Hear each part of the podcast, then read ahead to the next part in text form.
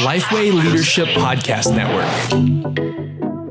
This is the Unseen Leadership Podcast, where we explore the unseen stories that shaped leaders into who they are today. Because we spend our days chasing other people's uniqueness. We just do that. And yet, if young leaders can grab a hold of the truth and become proud of God's unique, I mean, think about literally the scripture in Psalm 139 says, and we've all heard the part where he says, He knit us together in our mother's womb, but we skip down two verses, three verses, and it literally says, while looking at the breadth of our life. So if we don't believe that how he uniquely made us, it matches what he's called us to do, then that's a bad theology. Like we've got to believe that God built me, he wired me, he gave me these unique things specifically with something in mind. Well, welcome to the Unseen Leadership Podcast. I'm your host Chandler Vanoy here with my co-host Mike Kelsey. Mike, how you doing? Man, I'm good. Uh, it is like 70 something degrees out here in the DC Ooh, area. So there you I'm go. it, bro. Uh, man, I'm excited today. I get to talk to a friend of mine, Tyler Reagin. Uh, some of y'all who are listening know who he is. He's the founder and CEO of the Life Giving Company, uh, and he's the former president uh, of Catalyst. Uh, which was really a leadership movement, not just a conference. But I know many of us have been able to benefit from the conference itself. He worked at North Point Ministries for 10 years, and he's also the author of The Life Giving Leader. And his latest book, which I highly recommend you pick up, is Leading Things You Didn't Start. Which is a whole bunch of us. So, Tyler, man, thanks for being on today. Thanks for having me. Good to see you guys. Yeah, well, thanks. Uh, you just came right off the golf course, just rolled right in, hopped That's on the right. podcast. So, man, thanks for interrupting your round to join Yeah. us today. If my eyes are watering, it's just because I got sweaty out there and I'm, I'm in my own stink. You know what I mean? Like it's it's it's all good. There you go. Well, what's your, what's your handicap? Let's just go I'm, ahead and throw uh, it out there. Well, I got it down to three and a half last summer. Wow. I- I- it's beefed up a little to about four point two right now, and I'm not real happy about it. So Hey, uh, it's the beginning of the season. You'll right. get you'll get That's right. rolling. It's off season. I am. I'm, I'm supposed to play Bay Hill on Sunday, so I'm kind of excited about that. Oh wow, that was actually my next question. What's like the best golf course you've ever played or favorite? Well, Pebble still like I've played it twice uh, with Convoy Hope. They do a big um, uh, fundraiser out there, and I've played that twice. It's ridiculous. But probably my favorite course is um, well, there's one here in Atlanta that's it's called Capital City, but it's their their north like suburb course, and it's unbelievable. But um, Ocean Course at Kiawah Island out in Charleston Oh. is is spectacular. Uh, did they play the PGA there? Is that the one they play? They did, yeah. That's where Okay. Rory won that, and then the Ryder Cup was played there years ago, and it just demolished people.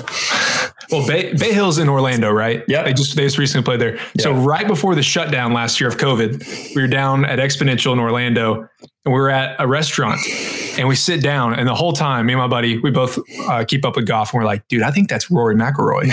and it was one of those moments you're like, you see a famous person, but you're like, Right. I think it's him. So finally, we we figured out it was him. We're like, Bay Hill's literally be, being played this weekend. So right before you know the shutdown, I got to meet Rory. That's And course, amazing. I haven't even been a, a fan of a sport, at, uh, attending a sport recently, but that was a fun memory. I love it. I love it. Yeah. I feel like Well- y'all are speaking German. You know, I've, I've literally never played golf Not one time. outside of like putt putt golf. Right, Like, right, I've right. never been to a driving range. I've never. Not even I've top golf. never- Have you done top golf Not golf even yet? top golf. Oh, that would Yeah. get you excited about top golf's fun. Oh yeah, That's what I hear. I've had Yeah, a it's good people time. teach me like different grips, but I have not. That's not going to do anything if you've never been on a No. go- like what? Yeah, yeah, yeah. Okay, Yeah, yeah. Mike, I we hear got work to do, my friend. best- I've got your back. athletic. All right, we'll see. We need to all go hang out at Top Golf. That'll be like that'll it. be fun. It's like I always say, it's like playing golf with bumpers, like bowling with Yeah, bumpers, but it's like bowling, playing golf. Yeah, it's great. That's exactly where I want to be.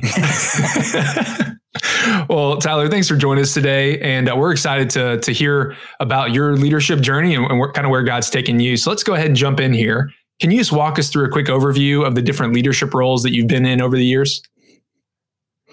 Yeah, for sure. I um I grew up in Atlanta, here in Atlanta, and um, just really enjoyed um, being around the church. I didn't grow up in it. I grew up, well, it's hard to say because when you're in the South, you kind of grow up in it, but you're not really in it. And my parents, every time we would join a church or move our letter to that church, then we would stop going for some ridiculous reason. So um, I just kind of grew up around it. But I always, I never had a problem with Jesus. I had more problems with the people um, that represented Jesus. And so uh, late in high school, became believer and a lot of people then like you know uh, adult volunteers and stuff in the youth group were like you should be a pastor. And i was like no like unless god calls me like i just don't feel like that's that's not something i decide you know what i mean? Like um, but what it was is they saw leadership in me and they knew that i i just love leading people even in, in high school. You know i could tell that leading people was something i enjoyed.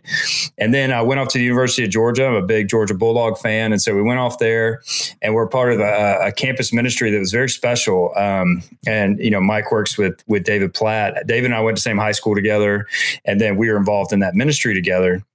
Um, along with Annie F. Downs and Kevin Queen and some of these leaders who God just raised up in this really unique season. Um, and it was there that I felt called to ministry full time. And I just continued to lead things, you know. Um, it's one of those interesting things, even as I look back to my last role at Catalyst, like one of the unique things God's put in my my spirit and my skill set is I just love leaders. And so uh, it doesn't matter if it's Craig Groeschel, who I have the most ridiculous respect for. I still am not intimidated by Craig. I love to lead Craig. Like I can, you know, lean into that. I worked with Andy Stanley for 20 years for crying out loud. Like you just, you just get comfortable with that. There's a lot of people that's not their they couldn't do that. You know what I mean? Like um so yeah, finished there, went to seminary. I was not a good student. I spent a lot of time playing Mario Kart. I should have been playing, you know, other things. And um, but I got my my MDiv from Gordon Conwell in Boston and and one of the themes of my story is I'm about as ecumenical as it gets. I you know grew up Southern Baptist, was a part of that Wesley Foundation at Georgia, which was more charismatic than it was Methodist. Um, was a youth pastor in an Episcopal church for two years. Don't know how that happened.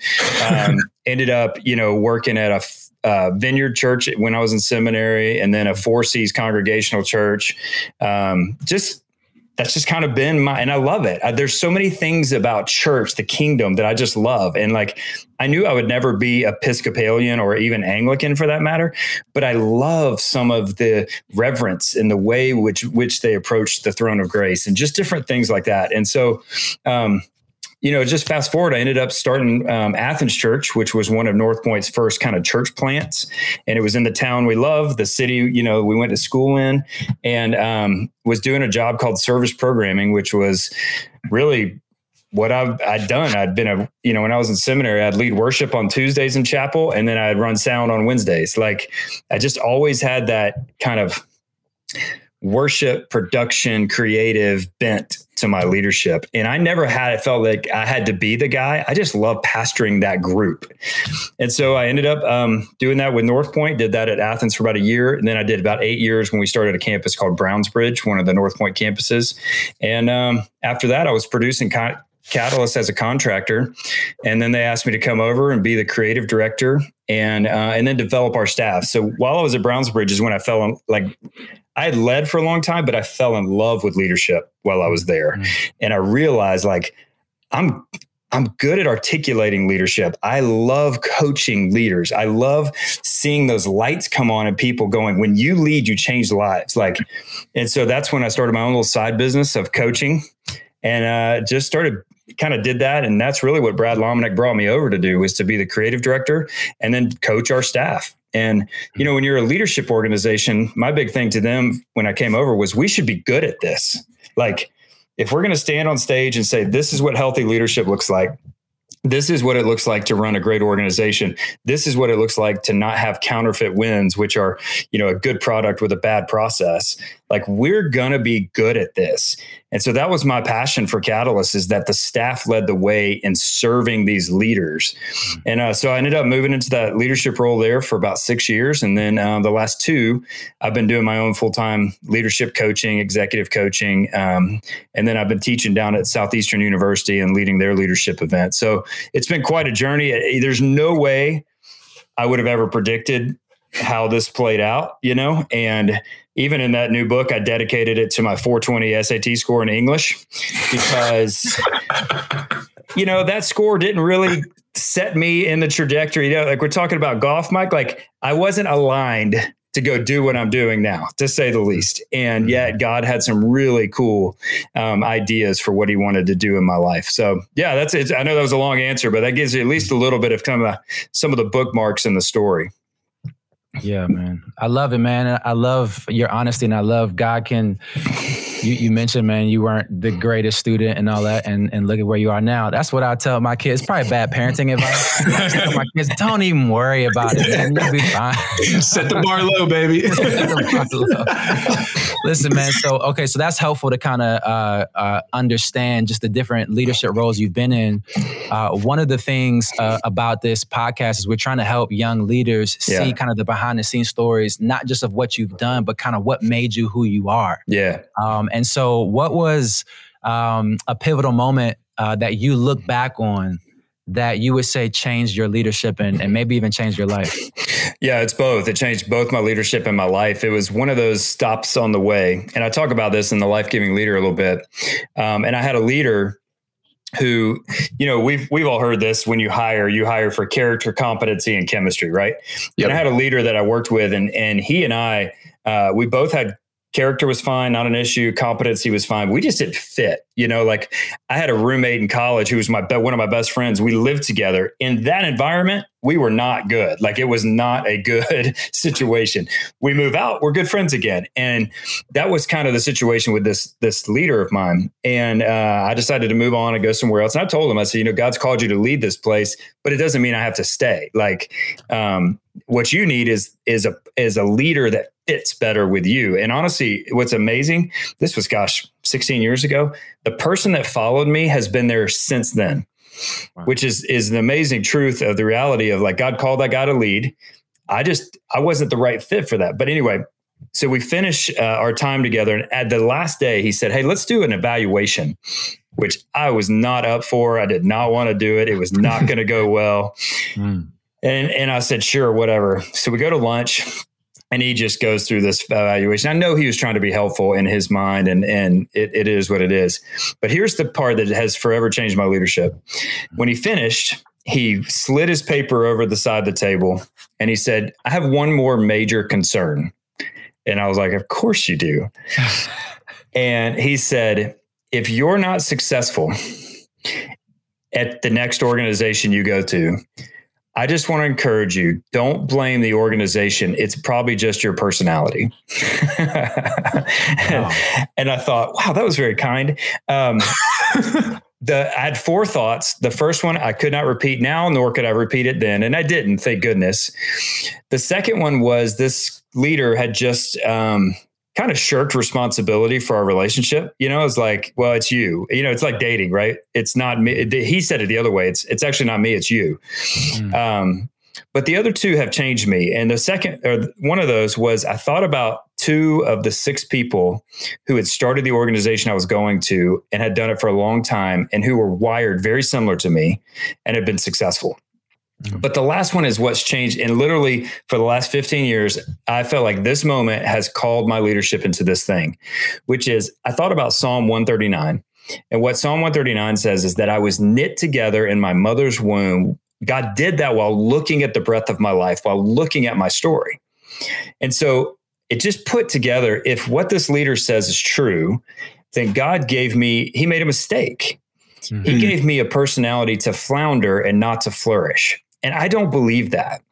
And so in that moment, for the last 15 years, whatever, however long ago it was, I felt as concrete as anything that God has uniquely positioned me and called me to call out the uniqueness in the people I lead, to call out their unique wiring, their self awareness, their emotional intelligence, to understand who God uniquely made them. Because we spend our days chasing other people's uniqueness. Mm-hmm. We just do that. And yet, if young leaders can grab a hold of the truth and become proud of God's unique, I mean, think about literally the scripture in Psalm 139 says, and we've all heard the part where he says he knit us together in our mother's womb, but we skip down two verses, three verses, and it literally says, while looking at the breadth of our life. So if we don't believe that how he uniquely made us, it matches what he's called us to do, then that's a bad theology. Like we've got to believe that God built me, he wired me, he gave me these unique things specifically with something in mind. And yet, yeah. all day we spend our wheels trying to chase other people's uniqueness. So, that was a very, I mean, very critical moment for me that has just shaped everything I do since then. What would you, uh, and I, I, hope I'm putting you on a spot. What was it about your personality that yeah. for him was kind of a detriment, but for for you as you thought about it was like, man, this can actually become an asset in my leadership? Yeah, Mike. You, first of all, you can't put me on the spot. Good luck. Uh, but, uh, I mean, I've been put. Yeah, we're good. Don't worry. Um, honestly, that's one of the most beautiful parts of the whole story. Is the very th- attribute that this leader thought was like I'm not a type A person. I am a very unstructured, wired person. Like, well, so there's a right path assessment, and uh, the right path assessment is one I use in coaching. And there's one of the attributes is unstructured versus structured, and the the attributes that make up each of those uh, spaces for structured is precise, organized, and achieving. And when you're a type A, Enneagram three, Enneagram eight, whatever, like when you lean towards execution and and drive, you can't imagine that leaders that don't have those things are going to be great leaders. Mm. And so I'm not precise. I mean, like I'm off the charts the other side of precise, organized, and achieving, mm. which for years you go, gosh, that stinks because the world loves and celebrates high execution leaders. But here's the most beautiful part. You know the three attributes that make up unstructured on this assessment? Hmm. Generalist, improviser, and instinct. You know what made me good at leading 10,000 person events? Generalist, improviser, and instinct. So the very thing that God called me to do, like people would see me, I've, you know, I've seen you, Mike, at conferences or like that I'm in charge. And they're like, you just seem so calm. Like, what? Like, aren't you in charge? And I'm like, this is what I'm built for. Like I am so alive right now and I'm calm. Like I love this. So those instincts and those things is what made me the kind of leader I am. And honestly, it's what makes me a good, and I, I'm not trying to say I am, just it's what makes me love leadership coaching because I have good instincts. I have good understanding of people, um, not just process. So, yeah, man, I, I, think it's one of the most beautiful parts of my leadership journey is the very thing that that this guy said is probably going to be keeping me and tripping me up is the very thing God has used to um, grow my leadership. Hmm. Tyler, I love I love the way that you dove into that because recently I've just been doing a lot of like processing on my own. I've we talk about personality tests on this podcast a lot. Yeah. And I, I kind of went back and I retook the strength finders. I took it about 10 years ago and I was like, I want to see if it's changed. And I was reading through it and I also took Myers Briggs again and was just processing it. And it's just understanding yourself allows you to lead others and understand your motivations. But I loved what you said was you want to unlock that for other people yeah. and what their uniqueness is and how God has wired them. But I also know for for myself and other young leaders, it's so easy for us to look ahead and say, I want to be Tyler. I want to be Andy Stanley. I want to be David Platt. I want to be yeah. those guys. And you just start to be like, well, I'm not them. So you feel defeated. So I know that there's somebody listening who's sitting there and they feel defeated and they haven't really done the introspection of what has God called me uniquely yeah. to and gifted me in. So, how would you instruct them to figure out what that is and then how to walk out their leadership in that? Yeah. So, uh, in Life Giving Leader, I, I, talk about this lady who was um, a hospice nurse in Australia. So, for seven years, and you know, like hospice, when you bring hospice in, it's kind of the end of the road, right? Yeah. And so, for seven years, her name was Bronnie Ware. She interviewed people on their deathbed and she said, What is your biggest regret in life? Now, what, you know, just ask you guys, what do you think the number one answer was? Something with time with family or something? Right. Like what I didn't make enough money. I worked, I traveled too much. I worked too much. There, there wasn't even a close second to what was number one. And number one was I never had the courage to live a life true to myself. I lived a life others wanted of me. Wow. Now, you guys, like, if there's something I, if I'm sitting across a young leader right now, and I, you know, I, I do a lot with Southeastern and, and these students that are seniors that are going into ministry, if I could shake them and grab them by the shoulders and say, please listen and learn from the regrets of the dying. Do not spend your days trying to be somebody you are not. Become confident in that uniqueness that God has you has for you. So, how do we do that? Well, you got to start to me again. If somebody said, just give me the, where's the foundation for leadership? I'm going to take you to emotional intelligence. I think it's the most important foundational leadership understanding that you can have. And one of the other beautiful parts about emotional intelligence is it can be learned. You can get better at it. We have natural things, but you can get better at it. And so the first part of that, the foundational part of emotional intelligence is self awareness. That's where these assessments come in. Now, here's the problem a lot of leaders take assessments and they use them as in one of two ways as a weapon against people or as a hmm. crutch to avoid growth. Mm. That's not so that's why as a coach you you can't just take an assessment and just hope you figured it out. You need people that understand the assessment and how to use it in a way that life that brings life to the people as you're doing it. So so even as uh, you guys were talking about um, calling out the uniqueness in people. I remember specifically uh, a, stu- a, staff member at Catalyst. He, we were going through his right path at the time. I, have got a few different other things I use just depending on the situation, but we were using right path at the time, and he had this unbelievable. So in right path, there's a um, there's one of the attributes is also compassionate versus detached. Well, most people, when you see detached, you go, ew, like that's a, that's a terrible, like, do people hate me? Probably no. Uh, detached basically means that when I make decisions, I can remove emotion from the decision. So hmm. it can be black and white.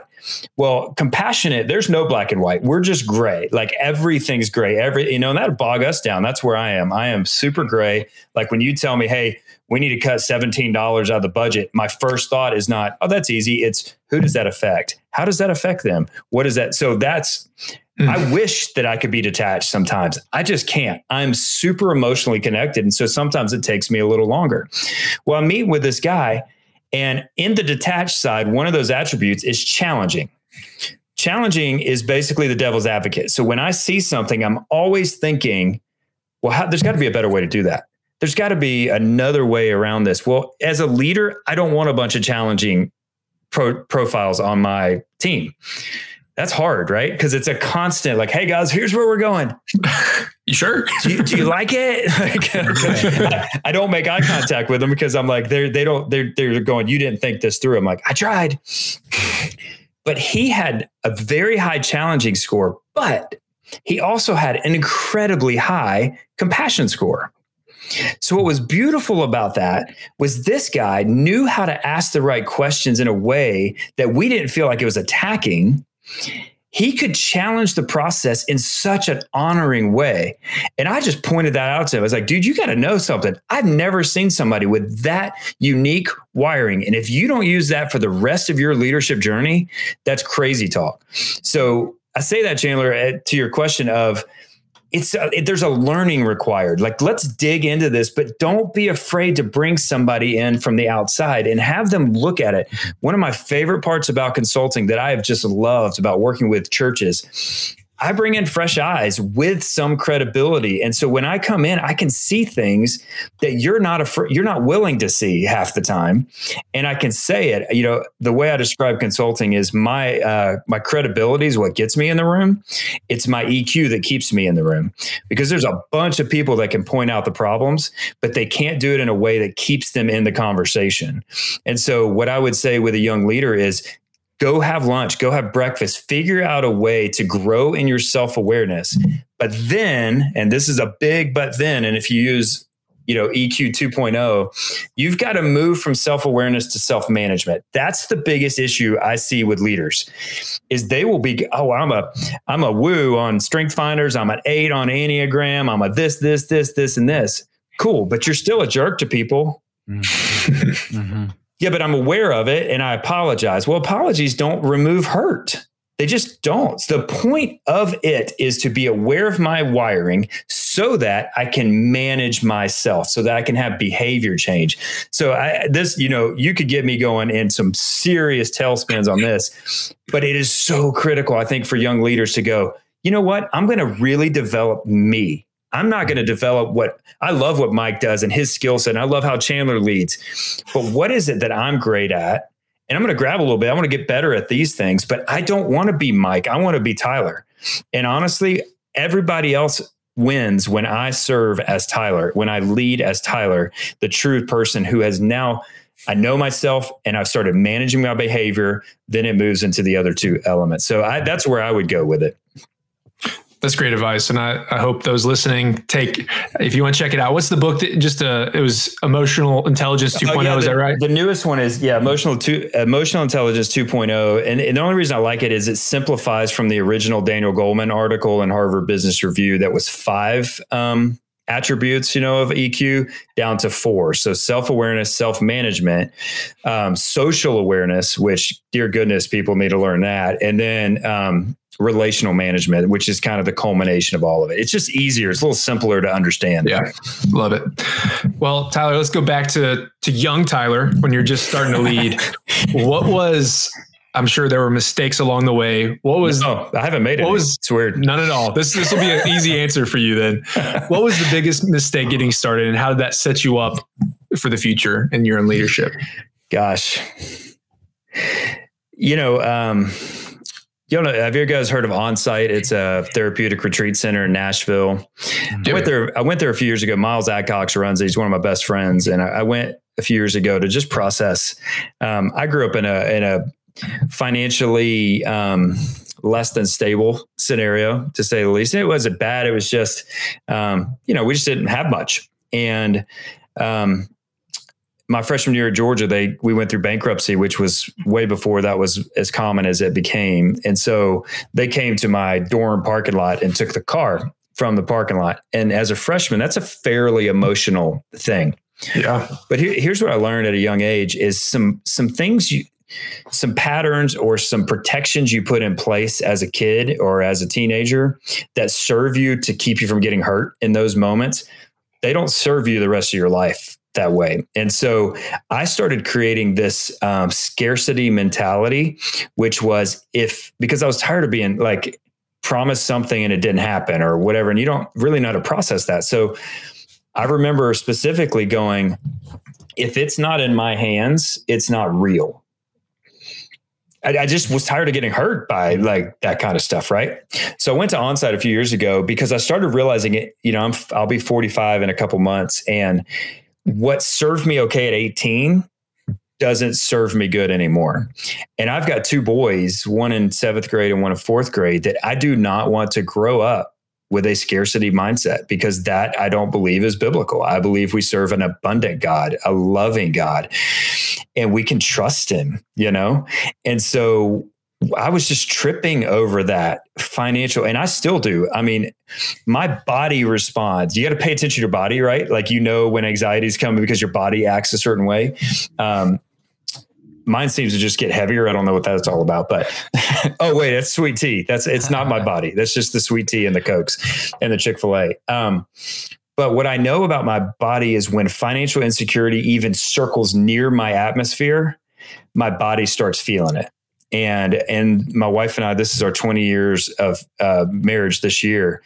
Like she's had to deal with with that in me on a consistent basis. So I tell you that because I think I've made leadership decisions along the way with just the wrong understanding. Like I've just, I haven't planned appropriately because I thought, well, we don't have the money yet. So why would we plan? Or, you know what I mean? Like just some of those things. And then I do believe at times I've made leadership decisions based on a scarcity idea versus trusting and believing and having faith in an abundant God. So um, that's always been a trip up for me. And, and until, and that's why with onsite, I just wanted to work on that. And, um, what's really hard about that is I really feel like I got some good tools, and then the next two years were the hardest ever uh, of that kind of thing.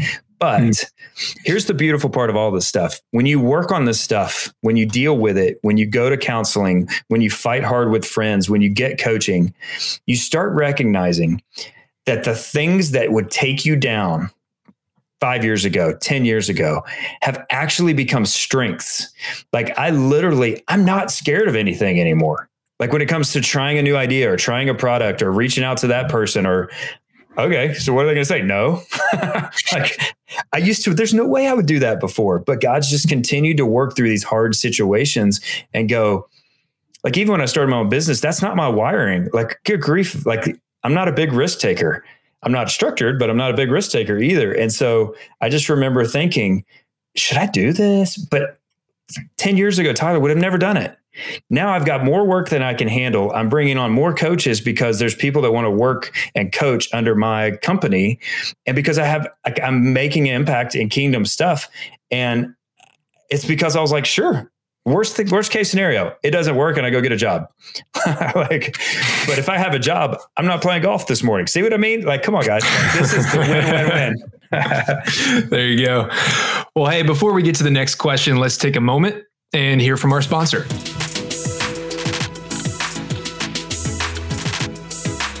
No matter how many people you have on staff at your church, there's only so much you can accomplish in a day, right? Your church exists to serve your community.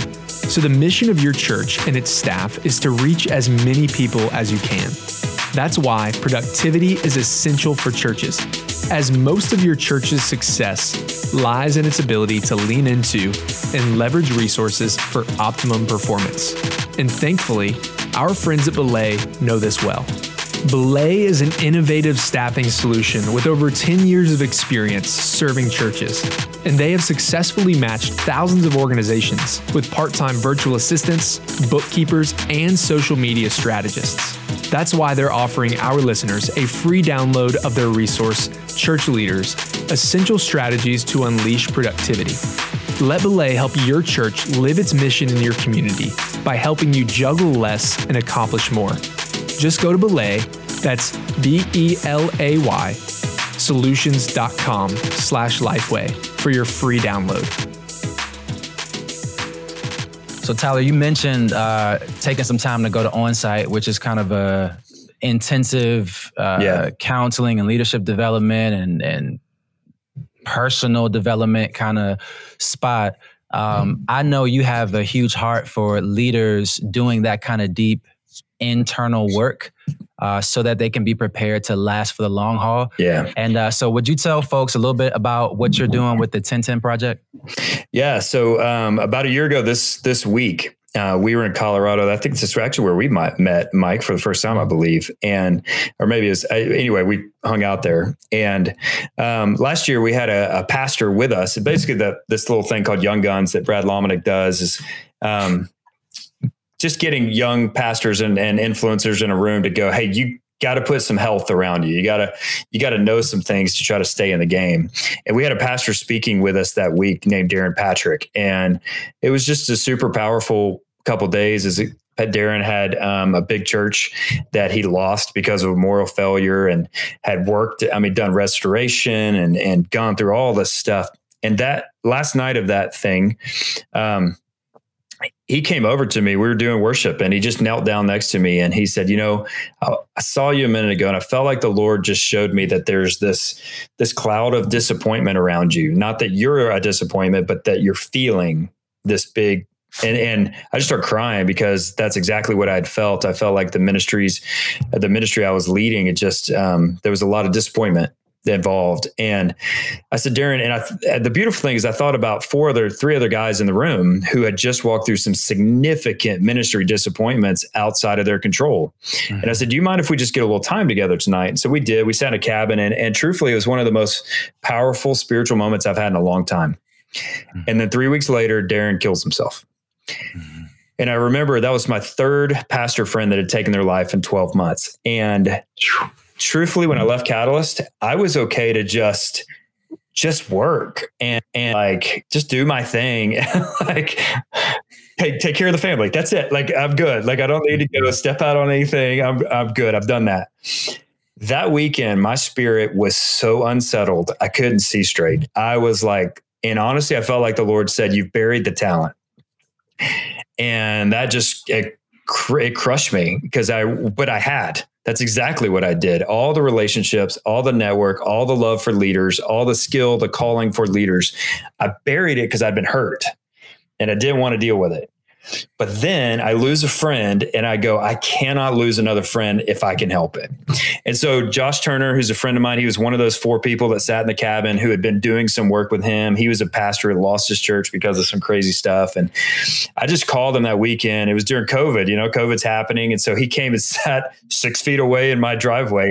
And I looked at him and I said, Here's what I think we're supposed to do. And you need to decide if you're going to do it because I'm doing it. I don't care. I basically was like, I really, I, am going to do mm-hmm. something. And the big piece for me, Mike, here's the, the few things that came to mind. Number one, the more successful in ministry you become, the more isolated you become. The reason I say that is because you grow in success. Now, if you have a problem or an addiction or inappropriate feelings, your elder board, you're scared to death to talk to them about it because, and they should be the people you could talk to about. But now they're going, whoa, whoa, whoa like what does this mean for us? Do we have to go find another? Like are you going to make it? Do we fi- like you're scared of losing your job. Then you've got most of your friends are now on payroll at your church or they go to your church.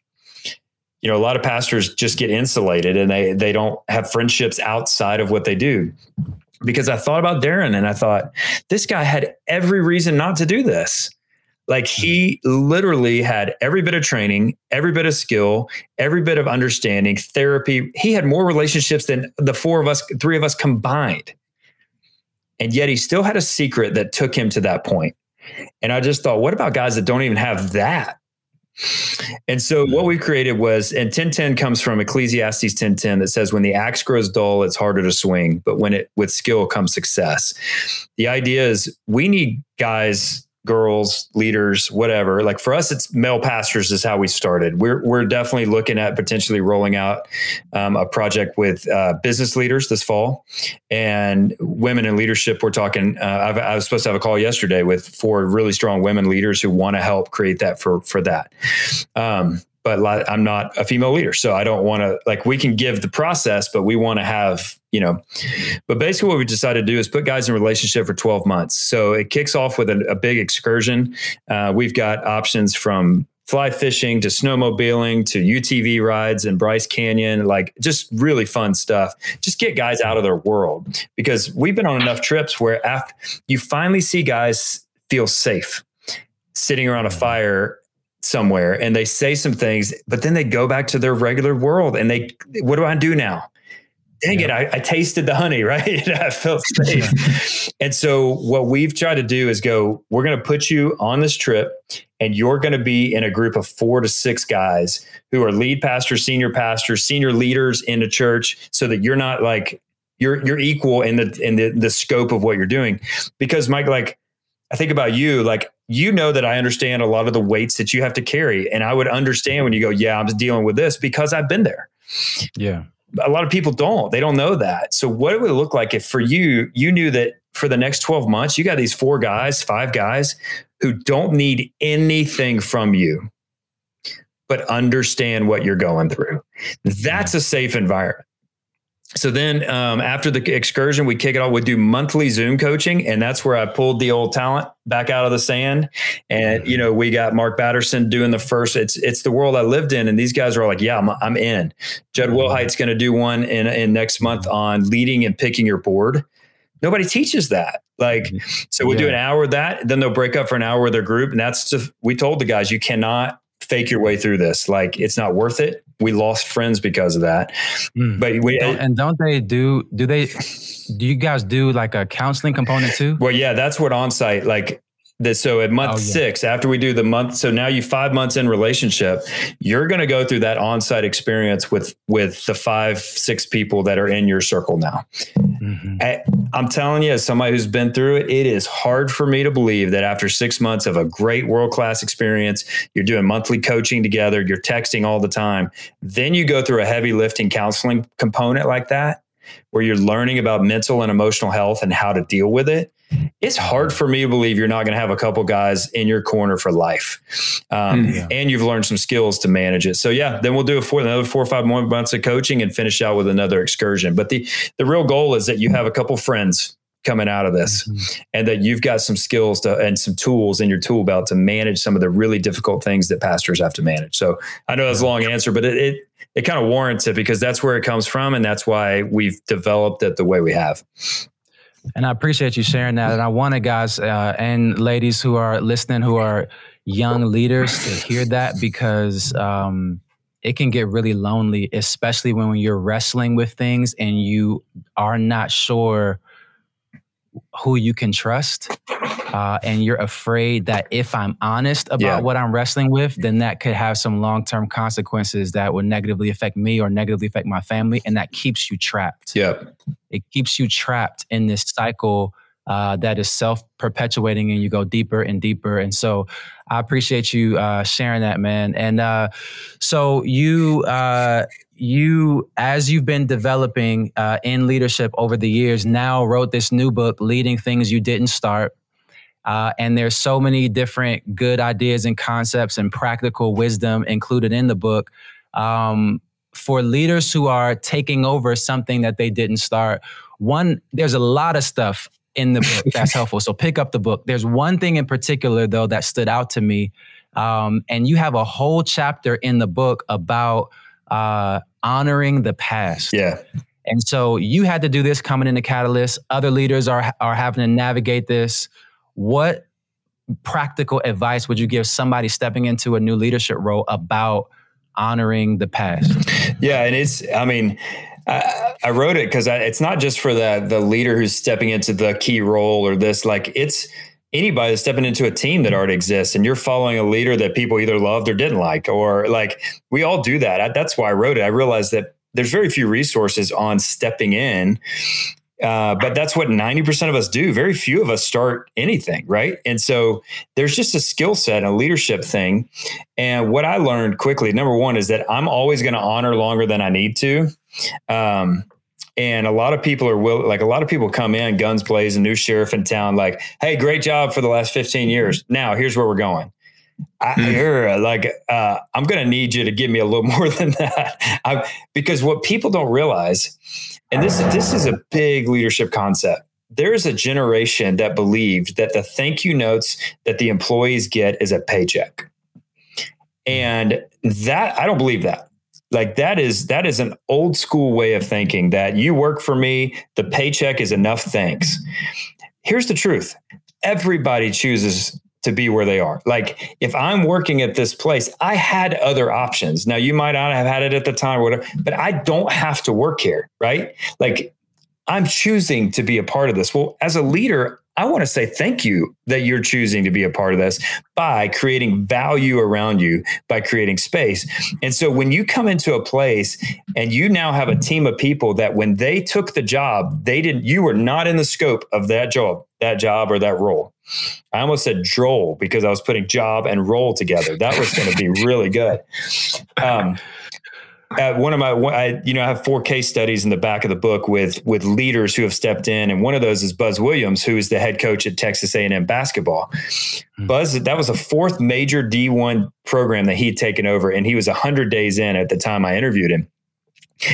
How do you go into a program where not one of those players you recruited, not one of those, like you didn't create a single ounce of the culture, they did not sign up for you?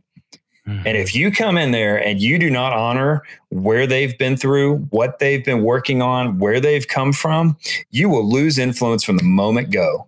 And my heartbeat is how do we gain influence while we step in? Well, even if there's crap in the past, you honor the things you want to celebrate so that they understand what you value, right? And so when I say, gosh, you guys, hey, I did this at Catalyst. One of the greatest things we do, and one of the greatest things I've ever seen from Brad is he created and you created some of the most world class events. And the truth is, the Christian space does not get that reputation. And that's unbelievable. Now, I knew there were things I wanted to work on, and I knew there were things that I felt like we could get better at. But I also knew that's what we can hang our hat on is unbelievable experience. And so I'm going to grab a hold of those honoring things. Now, here's the truth. I mentioned this earlier. I, I'm a gray guy, you know, like I, everything's emotional, whatever. I don't think it was until year five of Catalyst West when I'd been in charge for five years that I wasn't thinking about the past a little bit when I would step up on stage. Now that's too long because one of the things I say in that chapter is honor, but then move on. Yeah. There is a time that you just finally have to go, nope, I'm here now. This is my role. Well, and this is my responsibility. and it's such a tough balance. Yeah. It really is. But the reason I appreciated you including that in the book is because I think one of the things I picked up on uh, over years of leadership is honor is really not about them. It's really about you. Sure. It's about a your heart condition, own isn't it? integrity and your own character to say, "Hey, I'm going to honor this person that I that I come after," um, and uh, but without it holding me back in the leadership right. that I have in the in the future. So I appreciated you bringing that up in your book, and I think that's huge for for leaders Yeah. to to understand and to practice. Yeah, and you know the way I would say it too, Mike, was I, I remember very early on, even when I was working for Brad and he was still in the room, he's like, "Where do you think we should be going?" And I remember saying this out loud. Hey, when I talk about where we're going, it is not an indictment on where we've been. It is not an indictment on Brad's leadership. But that's what we want to do as humans, right? Oh, that guy just said we should go a different direction. That means he doesn't like Brad. no, that's actually not what I mean. But simply by saying it out loud to people, we love you, Brad. we do love you, Brad. And he knows that. That's what's beautiful about our friendship. I bet you for, for the and he and I have talked about this publicly multiple times. For the first 18 months, people wanted there to be a story. Like they they wanted their like people were like, there's got to be more than just Brad left and you took over. Mhm. Actually, there's not. Like Brad had some. He one of the first things he said after his three month sabbatical when I had taken over was that he got his smile back. He had mm-hmm. just been in it so long and he'd just been grinding. time. It was time. And Henry Cloud's mm. book, Necessary Endings, for any of you that are wondering about when it's time, please read that book. It is so valuable for understanding that everybody, everything has an expiration date on it. And so hmm. you just have to know that and be okay with that. Well, let's move to the quick hitter questions here. And these are going to be short one minute answers. And we'll get started with this one. What is your ideal daily routine? So, what time do you wake up, get into the office, you know, play your daily round of golf? Yeah, yeah, What does that daily, look I like? wish. Just said he's, he's unstructured. Yeah, that's right. Every day changes. Uh, But well, there's one thing that remains the same. I drop the kids off and I go uh, to school and then I go get Chick fil A. So, I mean, it's that is a consistent morning routine. And I wish I was joking, but I'm not. Um, I need to add that into my daily it's a routine. great routine. It is so good. And it's worth Pelotoning extra 10 minutes for that biscuit. It's true. Uh, you know, there's a couple things that I, that really matter to me. One, um, I was actually talking to somebody the other, uh, yesterday on, on my podcast, and I asked them some leadership advice that's been great for them. And one of the things they said is be a there you are leader instead of here I am. And every day I want to find somebody that I can celebrate and somebody that I can bring life to.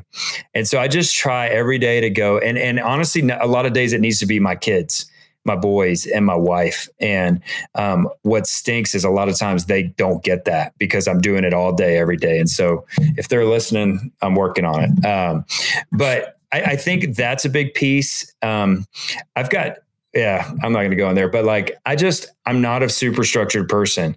And I remember Fran, who's my, um, she's been my leadership coach for 15 years. And she, she's, she's who got me into it. She's who I love. I just adore. She's, uh, you ever seen the Incredibles? You know, the Edna who makes the suits. Oh, yeah. That's what Fran looks like. And that's like, she just, it's she's the best. And Fran, I remember one time I walked out, said, she goes, How you doing in your relationship? And I said, with Jesus. And I said, Well, Fran, you know, I've been trying to get in my office early and close the door and journal. And she goes, How long are you going to fight your unique wiring? But in my understanding from church was that equaled a vibrant relationship with Jesus. And she goes, Tyler, when do you come most alive? I said, when I talk about Jesus with my friends. And she goes, then quit fighting. Like, do more of that and you'll grow in your relationship. Now, it doesn't like the spiritual disciplines matter. Richard Foster, I know you love them and I love them, and the spiritual disciplines matter. They do, and they matter to me. I have to discipline myself in some of those things.